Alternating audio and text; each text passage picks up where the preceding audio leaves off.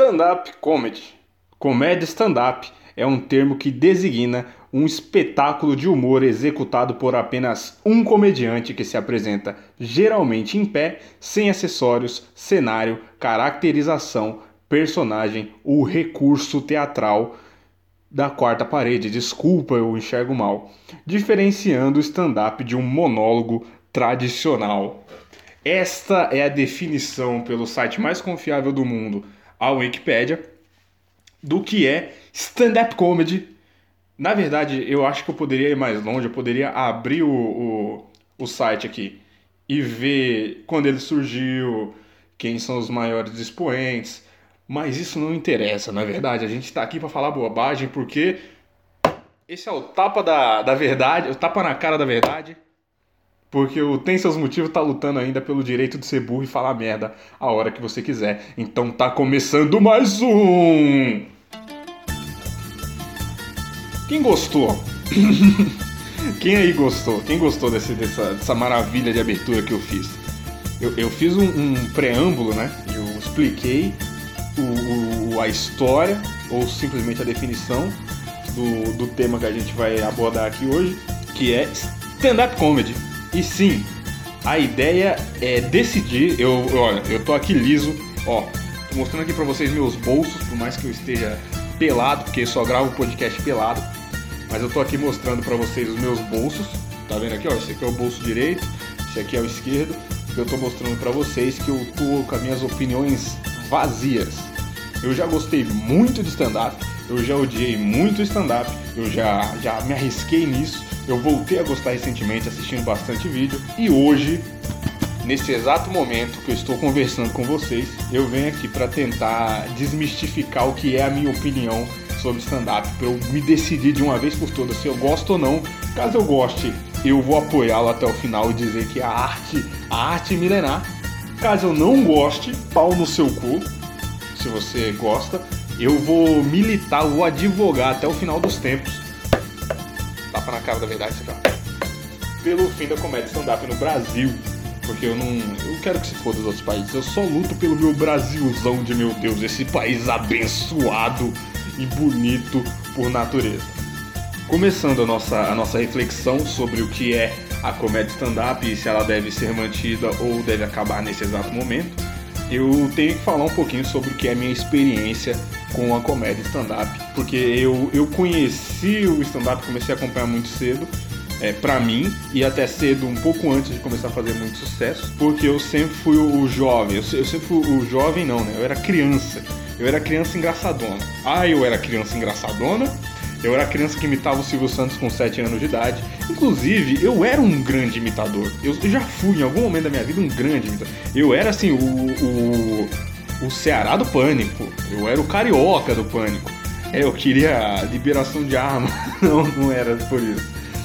Eu, eu, já, eu já fui um grande imitador. Eu fui um, nossa, um, um brincalhão da voz. Eu era o, o, o mágico das cordas vocais.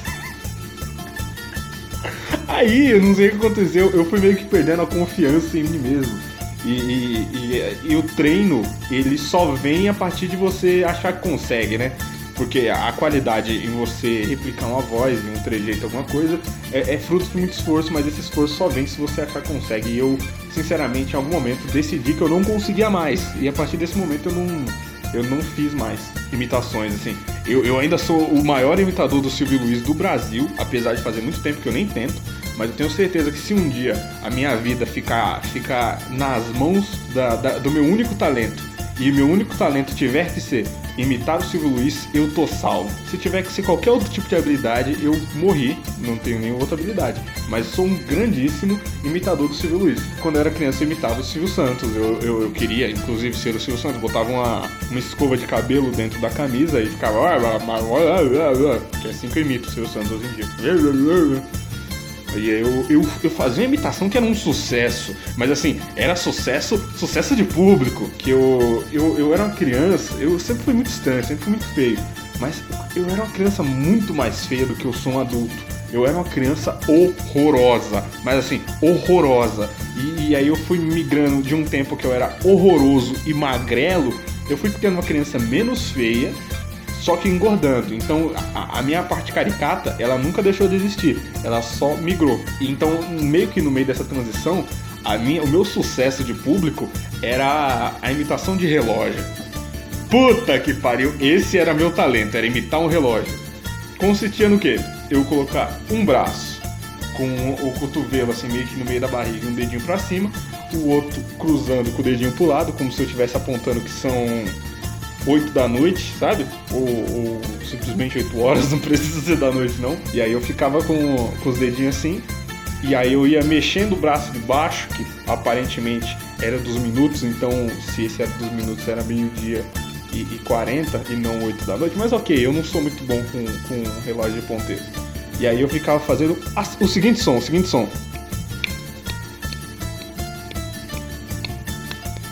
Ouviu? Vou fazer de novo. Vou fazer de novo, que era sucesso, era meu sucesso. E esse era o meu talento durante toda a minha infância. Foi assim que eu, que eu fiz muito sucesso. E era, e era sucesso do, do. Assim, primeiro eu fazia isso tipo, com a minha mãe. E aí um dia minha mãe mostrou pra alguém. Tipo, orgulho do filho. Qual que é o orgulho que seu filho te dava, mãe? Ah, ele imitava um relógio de ponteiro que ele nem via as horas direito, só fazia o barulhinho. E esse era o meu talento e minha mãe aparentemente tinha orgulho sim disso e mostrava pros outros. E aí os outros viam e queriam que eu fizesse. E eu percebi, o sucesso chegou a me subir a cabeça um dia que eu tava voltando da escola, eu devia ter 8 anos por aí. É, eu devia ter uns 8 anos, devia ser segunda série por aí. E aí tinha uma vizinha minha que também ia pra escola e tinha uns 2 anos a mais. Ela tava voltando com os amigos dela da quarta série. Ela tava indo, na verdade, eu tava voltando e eu estudava de manhã e ela tarde. Não, eu estudava tarde. Então ela tava voltando e eu tava indo pra escola. Ela me parou no meio do caminho, parou. Ô, ô, oieiro, oieiro, oieiro, oieiro. E aí, oieiro, oieiro. Aí me pararam, falaram, Iero, faz o relógio. E aí eu falei, eita, agora foi. Agora eu tô famoso, agora eu sou o dono do mundo. E aí eu fiz o relógio, todo mundo riu muito. E aí foi, foi assim que fui me acostumando a fazer isso que eu faço hoje em dia, que é passar vergonha. Passar vergonha o tempo inteiro ser literalmente o escracho mundial. Mundial, mundial. Tenho certeza que o mundo inteiro. É, é, esse é meu nível de autoestima, de autoestima baixa e arrogância ao mesmo tempo, né? Que eu tenho certeza absoluta que o mundo inteiro caçoa de mim. Apesar de nem 0,0%, 0,1% da população me conhecer, eu tenho certeza que 100% dela caçoa de mim. Sempre foi assim. E aí eu, eu, eu percebi aquele momento que o mundo inteiro me abraçava a minha imitação e eu fui sendo assim. E aí quando. E aí isso estava começando stand-up aqui no Brasil, não fazia sucesso, eu não tinha internet, mas quando as pessoas começaram a receber stand-up, quando começou a fazer sucesso, eu era o alvo. Porque eu, porra, o Ier é criança engraçada, é criança, é criança extrovertida. E, e, ser extrovertido é muito relativo. É muito relativo por quê? Porque eu sempre fui introvertido, só que em alguns momentos eu tava fazendo as pessoas rirem.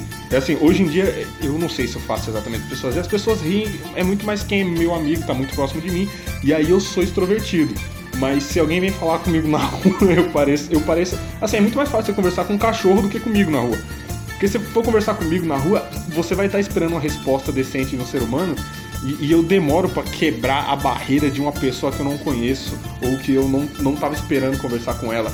Então, assim, me perguntar as horas mesmo que eu esteja com um relógio que não é de ponteiro e eu não vá demorar 10 minutos para ver, é um borbulhão na minha cabeça, eu não consigo parar um segundo. Meu Deus, meu Deus, meu Deus, o que vai acontecer agora? Eu vou falar a hora, e aí eu posso falar a hora errada e atrasar um compromisso da pessoa, eu posso falar a hora errada e estragar o dia da pessoa porque ela já tá atrasada, eu posso, eu posso, eu posso acertar a hora, e aí a pessoa vai ficar muito grata, grata por mim, e ela vai estar tá me devendo alguma coisa, porque ela tá grata por mim, porque eu acertei a hora para ela. Então assim, eu sou doente Fora isso. Por que, que eu tô contando isso? Fora isso, eu sempre, eu, eu sempre fui o alvo disso. E aí, ah, mostra o stand-up aí, mostra o menino fazendo as piadas aqui. E aí, tipo, 2008, Fábio Rabin. É, 2007, o Fábio Rabin com a piada lá do. do. do Pensei, tá ligado? Eu vou. E assim, é tão nítido na minha cabeça, eu vi tantas vezes esse tipo de coisa, que eu literalmente eu sei quase o primeiro texto inteiro do Fábio Rabin. Lembro de muitos, lembro do, do, do, do Rafinha, lembro algumas piadas do primeiro do Gentile, tudo fez muito sucesso nessa época, eu lembro muito, porque eu, eu assisti assim, em loop todos. E o do Rafinha até hoje é muito bom. Apesar de eu ter visto muitas vezes e tudo tá inadequado ali, e o, a arte do insulto do Rafinha É um, bagulho, é um texto muito bom, mas não é disso exatamente que eu tô falando de pessoas que sabem fazer textos bons e conduzir plateias. Porque isso não é a arte do stand-up. E eu vou chegar lá. Nossa, eu falei que eu tava despido de opiniões e, e eu tô. Só que eu tenho, eu tenho meu viés, eu tenho meu viés ideológico. Se você ouviu isso, foi uma cadeira batendo no chão, tá bom? E aí eu, eu, eu consumi muito isso, eu passei a gostar. E depois veio o CQC, CQC fez muito sucesso. Depois veio o Comédia MTV, o Comédia MTV fez muito sucesso. E assim, CQC e Comédia MTV, eles culminaram num ponto lá pra 2011, 12, que era meio que assim, tudo que tem de bom, de engraçado em televisão, em mídia grande assim, é deles. Aí tinha o Porta dos Fundos, que foi surgir um pouquinho depois, 2012. E, e assim, mas de, de, de, que é engraçado, só eram eles. E a maior parte das pessoas eram fazendo stand-up. E aí ficou aquela coisa de puta, tudo é stand-up. E aí a Globo foi atrás dos caras de stand-up, porque tem essa linha do tempo, sabe? Do underground, do, do, do, que tá em ascensão, do que acende socialmente, e assim, tudo é tudo aquilo é bom. E aí tem o platô eu ouvi essa, essa palavra que eu tô pensando na curva do coronavírus, que eu ouvi muita gente dizendo que, que, que ia estacionar no platô antes de cair. Então tem o platô, que é quando assim começa a ter uma visibilidade em público que não é exatamente aquele público, porque tinha o primeiro público, que era quem ia atrás, quem estava interessado em fazer, que conhecia dos Estados Unidos. Tinha o público secundário, que era, que era o pós-underground, que era da Ascensão, que aí já era eu, que era tipo assim, a, a pessoa que está mais interessada em mídia de humor, depois tem o grupo de quando acende, de quando bate o teto. É todo mundo que está disposto a rir de alguma coisa. E aí tem esse platô que eu digo, é quando assim, ele quebra as barreiras das pessoas que são as que querem dar risada. E ele chega no público, hum, na minha avó, na sua tia. Eu não tenho tia, eu não posso falar da minha tia. Mas eu, você imaginando isso, o stand-up ele quebra a barreira quando ele chega na sua tia. E isso já é lá para 2015. Não sei se chega em 2015. Mas é, vai, vai chegando em 2015. E assim, e aí tem uma, uma, uma quebra, algumas quebras, né, que é do, do underground e tal, muda um pouquinho a chavinha, porque a galera do stand-up sempre foi muito chato. E aí que eu vou começar a mudar visão. Porque, é, é, é, como eu disse, como eu li no comecinho para vocês a, a, a, classificação, o stand-up ele tende a ser purista, de ser exatamente daquele jeito, aquela fórmula, e tem e tem assim, quando eu digo fórmula, tem receitinhas de como você fazer, de quantas piadas tem que fazer, de, de, da velocidade que você tem que dar as piadas, de cada piada faz de um jeito e de qual piada você vai usar em qual momento do texto. Tem isso. E assim, tem, tem livros sobre isso, tem muita coisa sobre isso. E aí meio que, que isso começou a ser quebrado quando passa esse momento do, do platô que eu disse, que é assim, o stand-up já não é a coisa mais engraçada do mundo e aí começa. E aí acontece uma coisa parecida com, o pessoal de internet. O pessoal que faz o, o humor da internet, de corte rápido, não sei o que, e depois o que vai ficando mais popular.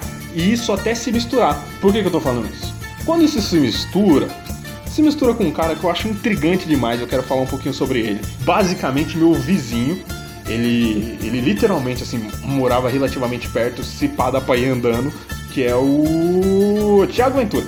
Thiago Ventura que aqui no Tabuão eu sou do Imbu. O Imbu e o Tabuão são bem colados e eu moro exatamente na divisa, assim. Eu dou dois passos pro lado, eu tô no Tabuão. Então é, é muito próximo mesmo. E as histórias que ele conta tem um, um quê gigantesco de identificação para mim. Mas mesmo assim ainda não é meu tipo de humor. Só que é uma coisa que ele puxou, e aí é uma inteligência gigantesca, porque eu tô dizendo não é meu tipo de humor. só que ele consegue fazer uma coisa que eu admiro muito quebrar essa regra. Por mais que, que se você vê os primeiros stand-ups do, do Thiago Ventura e eu via, era bem ruim. Era bem ruim. Eu já vi ele admitindo isso. Era horrível, era muito ruim. E, e era ruim num conceito geral, não era ruim da visão purista do stand-up, era horrível, e eu vou dizer porquê, mas também era ruim para quem nunca viu um texto de stand-up na vida, para quem tava esperando um show igual os que ele faz hoje. Era horrível tinha uma piada que ele fazia sobre a mãe dele buscar no, ele no, numa matinê, quando ele tinha 15 anos. E assim, essa piada devia durar uns 10 minutos. Porque storytelling, que é o que ele faz, que, que depois começou a ser mais, mais inserido, que assim, o foco não são as piadas, é a história. E aí você insere as piadas na história e, não, e, e o caminho que você faz é esse, não o contrário. Ele, ele, ele fazia isso e costuma ser mais longo, cada piada é um pouco mais longa. Ele fazia essa história, devia durar uns 10 minutos de contar essa história. Se eu não me engano, não chegava a 10, eram 7. E era horrível, porque desses 7 minutos, pelo menos uns quatro, ele tava fazendo beatbox. Não era nada diferente disso, era beatbox. Ele foi. E era isso aí, velho. Ele fazia um beatbox para ambientar e não te ambientava, te dava vontade de esfaquear sua mãe, tão ruim que era. E depois ele foi evoluindo e, e misturando as coisas do, de contar a história e da história ser uma história de identificação, de assumir uma persona de que era de quebrada, que era pobre, não sei o que. Eu não tô dizendo que ele não era, tô dizendo só que ele assumiu isso. E aí, e, e aí ele, ele abre um caminho muito grande que assim, já estava misturado, o stand-up ele já estava no sangue do brasileiro depois dessa, dessa ascensão. Você está acompanhando, meu ouvinte? Você está acompanhando a história que eu estou contando para você? Tomara que sim, porque eu já estou me perdendo. Aí ele, ele o stand-up já estava enraizado até certo ponto no, no, consumo de mídia do brasileiro. A gente já sabia o que, que era, e quando eu digo a gente, é sua tia, para você deixar claro, a gente é, é, a pessoa menos, menos conectada que você conhecer. E ela já sabia. Eu não vou relacionar isso não com a, com, com, com, com a divulgação de fake news pelo zap, mas tá muito próximo, tá bom? Só, imagina assim, se você não estiver entendendo, pensa que eu tô falando de fake news, vai ficar muito próximo é, a sua tia já entendia o que, que era o stand-up, que era um cara falando coisas. Ela não entendia isso que eu falei do, do stand-up purista, de ter um tempo de piada, de ter uma quantidade de piadas e tal, mas ela já entendia que, como é que aquilo seria feito. E aí tem a junção, porque isso é mais ou menos, talvez até um pouco depois, até que vão pegando as mesmas épocas, daquela fase que eu acho que você vai lembrar, que era a fase que todo artista que era um pouquinho mais irreverente fazia stand-up todos os artistas que eram um pouquinho mais irreverentes faziam stand-up. Sabe quem fez stand-up? O Neto. Eu tenho uma curiosidade de ver o stand-up do Neto. Deve ser maravilhoso, eu sou fãzíssimo do Neto. Mas enquanto o stand-up era criticado pelos stand-upeiros, porque era fugia desse purismo. E velho, o Neto não consegue apresentar um programa uma da tarde sem falar palavrão. Você jura, você jura de pé junto que, você vai, que ele vai conseguir apresentar um texto com uma métrica por uma hora? Jamais, jamais. Ele vai começar a falar do puteiro da cidade no meio. E aí quem fez? Kátia Fonseca fez. Sabe a Kátia Fonseca? A milf das milfs que apresenta programa de culinária, aquele programa de véia, só que ela não é véia, ela é uma véia gostosa, é uma semi-véia, né? Quem fez Mara Maravilha, véia, a Mara Maravilha fez stand-up o, o Brasil era um lugar horrível em algum momento. Como se fosse melhor hoje. Toma crítica social, CQC, stand-up CQC tá tudo interligado, porque o CQC é grande preocupado. Tem gente, ó, tapa na cara da verdade aqui pra você. Tem gente que realmente, de forma séria, não sei se é sério, eu acho que é muito mais uma desculpa interna, que relaciona diretamente, não indiretamente, que indiretamente sim, mas relaciona diretamente a eleição de Bolsonaro com o CQC. Isso é um delírio tão grande, tão grande, tão grande. É uma falta de vontade de admitir que seu povo pode ser ruim e burro que não, não dá nem para mensurar. E essas pessoas, elas esquecem de conectar uma ideia que é muito mais prejudicial para o Brasil, que é difundir a comédia stand-up brasileiro. Que foi o que o CQC fez e assim, e, e criou toda essa, essa, essa plataforma para cuspir bobagem que acabou alçando Mara Maravilha de volta aos palcos, olha que coisa horrorosa. E depois disso tem Thiago Ventura fazendo uma mistura disso e conseguindo compreender que assim, às vezes a pessoa não quer ou três piadas por minuto, às vezes a pessoa quer ouvir uma história de quebrada e quer ver um cara fazendo uma dancinha, o cara fazendo um bordão imagético. Existe isso? Tá certo isso que eu falei? Porque imagético quer dizer que é uma coisa feita por imagem, né? Um bordão em vídeo, talvez que é a pose de quebrada. E depois ele foi expandindo isso mais pra, pra, pra, pra dança, pra musiquinha. E aí que tá o negócio, é isso que faz sucesso. Isso não, eu já li pra você o que é stand-up, isso não é stand-up. Porém, isso é o que faz sucesso. O stand-up teve um hype, mas ele não.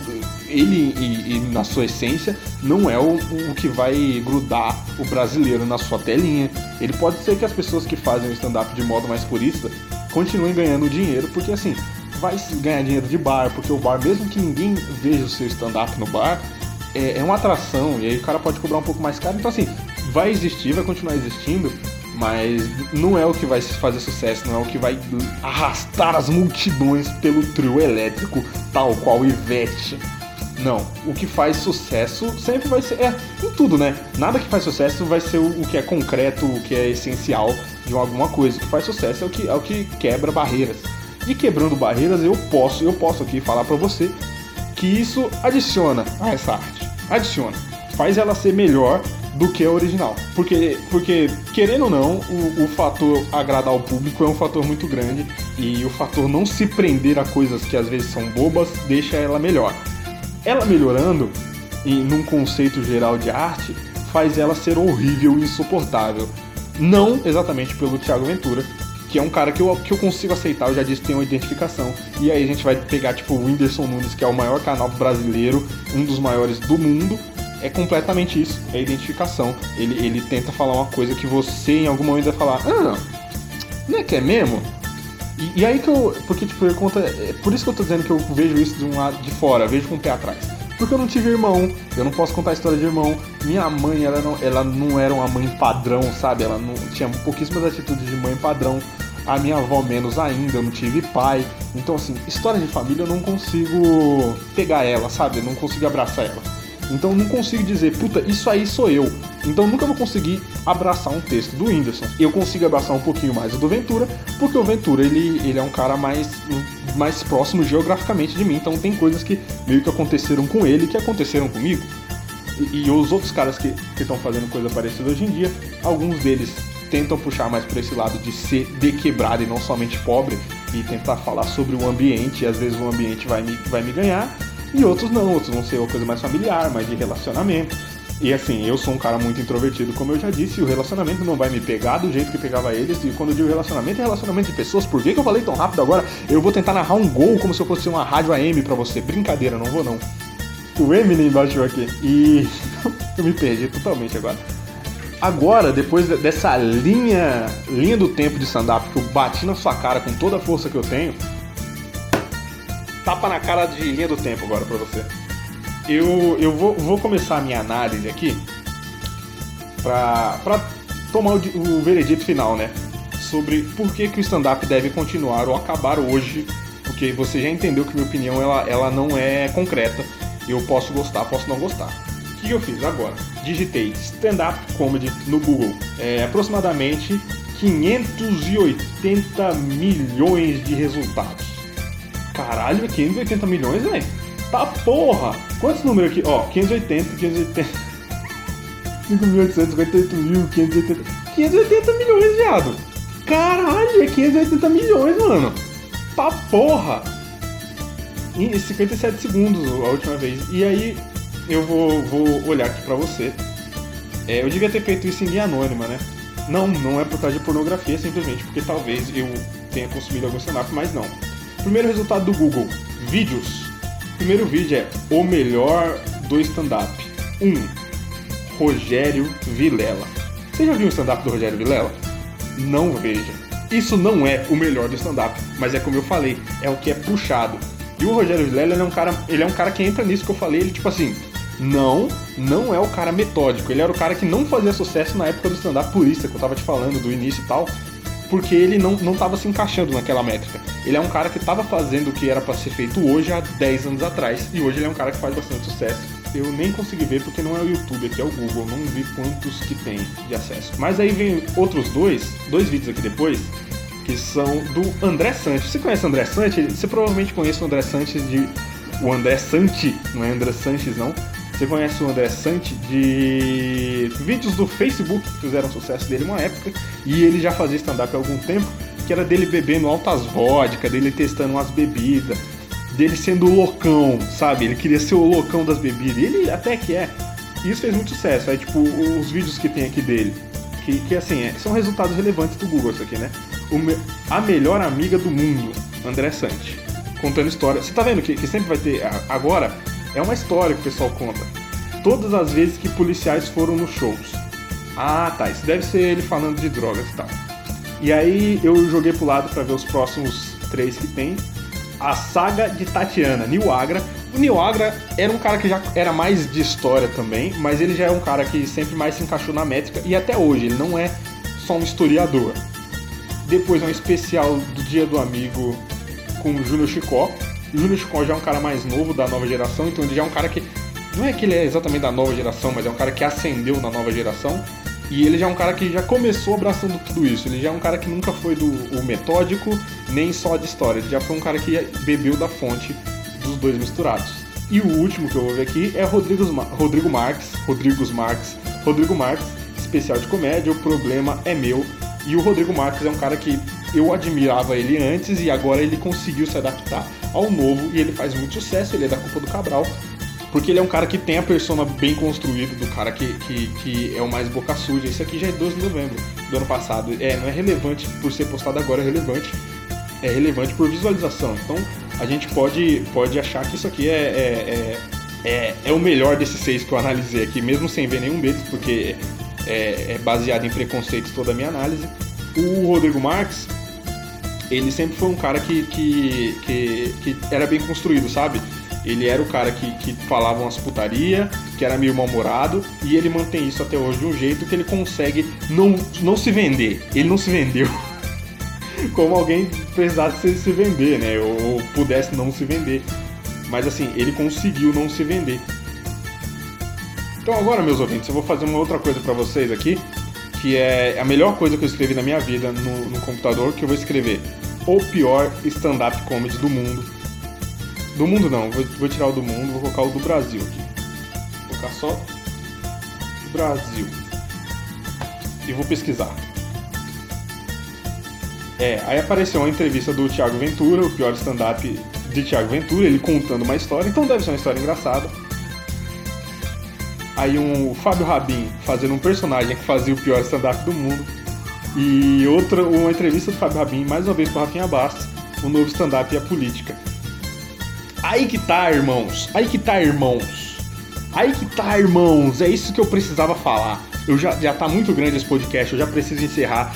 E aí eu preciso dar a minha última, a minha última cartada para dar o meu veredito, que é o stand-up revela uma coisa do humorista que a gente consegue perceber sempre no humorista que fazia muito sucesso, mas é que o, o, o humorista travestido de um personagem, travestido de, um, de uma cena, ele conseguia se privar de muita coisa que era não ser ele.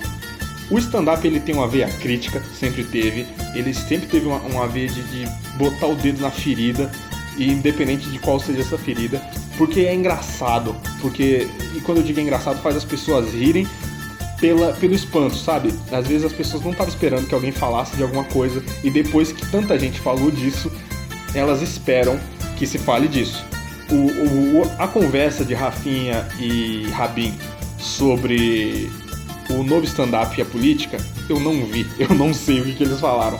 Mas independente do que eles tenham dito, a partir de um momento ficou obrigatório falar sobre política, sendo do jeito mais sério possível, engajado, tipo um Daniel Duncan da vida que quase largou, que basicamente largou stand-up e parou de fazer do jeito que fazia antes, parou, perdeu companhias para seguir a ideologia, ou um cara que ficou tipo, completamente bitolado e já tinha largado stand-up também, mas é meio que só abraçou a galera do lado dele, tipo um gentile.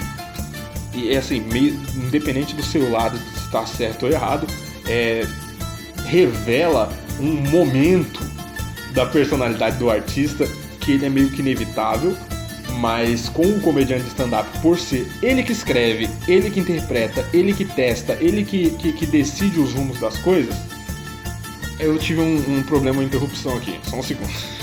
Eu tava dizendo que por ser o comediante de stand-up que bota a cara em, todo, em todas as partes, em todas as partes do processo, desde pesquisa, criação até entregar ao público, ele, ele tem a obrigação de ser sério. E quando eu digo ser sério, é de falar do jeito que ele falaria sobre aquilo, até o último momento. Política em algum momento foi obrigatoriamente o tema. E isso causa uma ego trip em, nos comediantes stand-up que me deixa triste, triste, triste, triste, triste. Porque meio que vai acontecer com todo artista, ninguém é idiota a vida inteira. Os que conseguem ser imbecis a vida inteira eu admiro e tenho toda a minha admiração. Os que não conseguem não, não, não recebem meu julgamento, eu acho ok, é normal. É muito difícil alguém ser imbecil a vida inteira. Às vezes as pessoas querem falar sério, querem ser levadas a sério.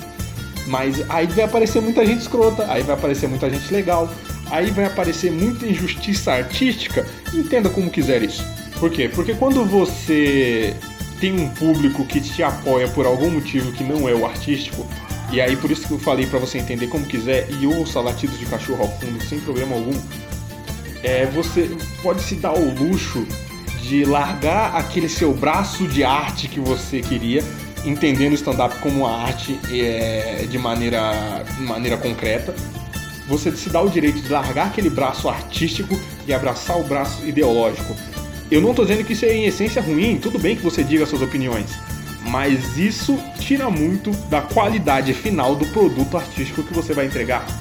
Por isso, o stand-up, por ser de pessoas e, e ser essencialmente problemático, ele vai acabando perdendo a sua graça e deixando de ser stand-up. E o que vai fazer sucesso em algum momento vai deixar de ser qualquer modelo de stand-up que se fazia anteriormente e vai passar a ser simplesmente contação de histórias. E aí daqui a pouco vai ter personagem, daqui a pouco já tem música, e vai ter não sei o que. E no final, a ideia do que era stand-up já vai ter acabado. Então, por isso, neste momento, agora meia-noite e sete, esse é o momento que eu tô falando isso para você nesse exato momento, eu declaro. Tapa na cara aqui da verdade, hein? Declaro encerrado o stand-up comedy no Brasil. Lute pelo final do stand-up, me dê um beijo no coração. Se você ouviu até aqui, por favor, eu te peço, eu te peço, meu ouvinte, por favor, eu te peço que você indique para um amigo. Eu tô, eu tô aqui encostando meu braço como se eu fosse um, um motorista de caminhão para te falar esse último recadinho não precisa nem me dar a sua esfirra, nem a Coca-Cola, nem a pizza, se quiser tamo aí, mas assim, espalhe a palavra da burrice por onde puder, com o tem seus motivos. Se você tá ouvindo isso, por favor, velho, por favor, tô pedindo do fundo do meu seio esquerdo, que é muito gorduroso e vai bater um coração nele por pouco tempo por causa de gordura. Se você puder, se você não puder também, eu sei que você pode, porra, é muito fácil. Você tem que ter dois amigos. Você pega o link que você vai estar tá vendo, copia ele e manda para dois amigos seus. Só faz isso. Se eles ouvirem, tudo bem. Assim, pode ser, manda para dois inimigos. Melhor ainda, pega duas pessoas que você não gosta e como castigo você manda para elas o tem seus motivos, tá bom? Faz isso em nome do nosso Senhor Jesualdo Ferreiro, técnico do Santos.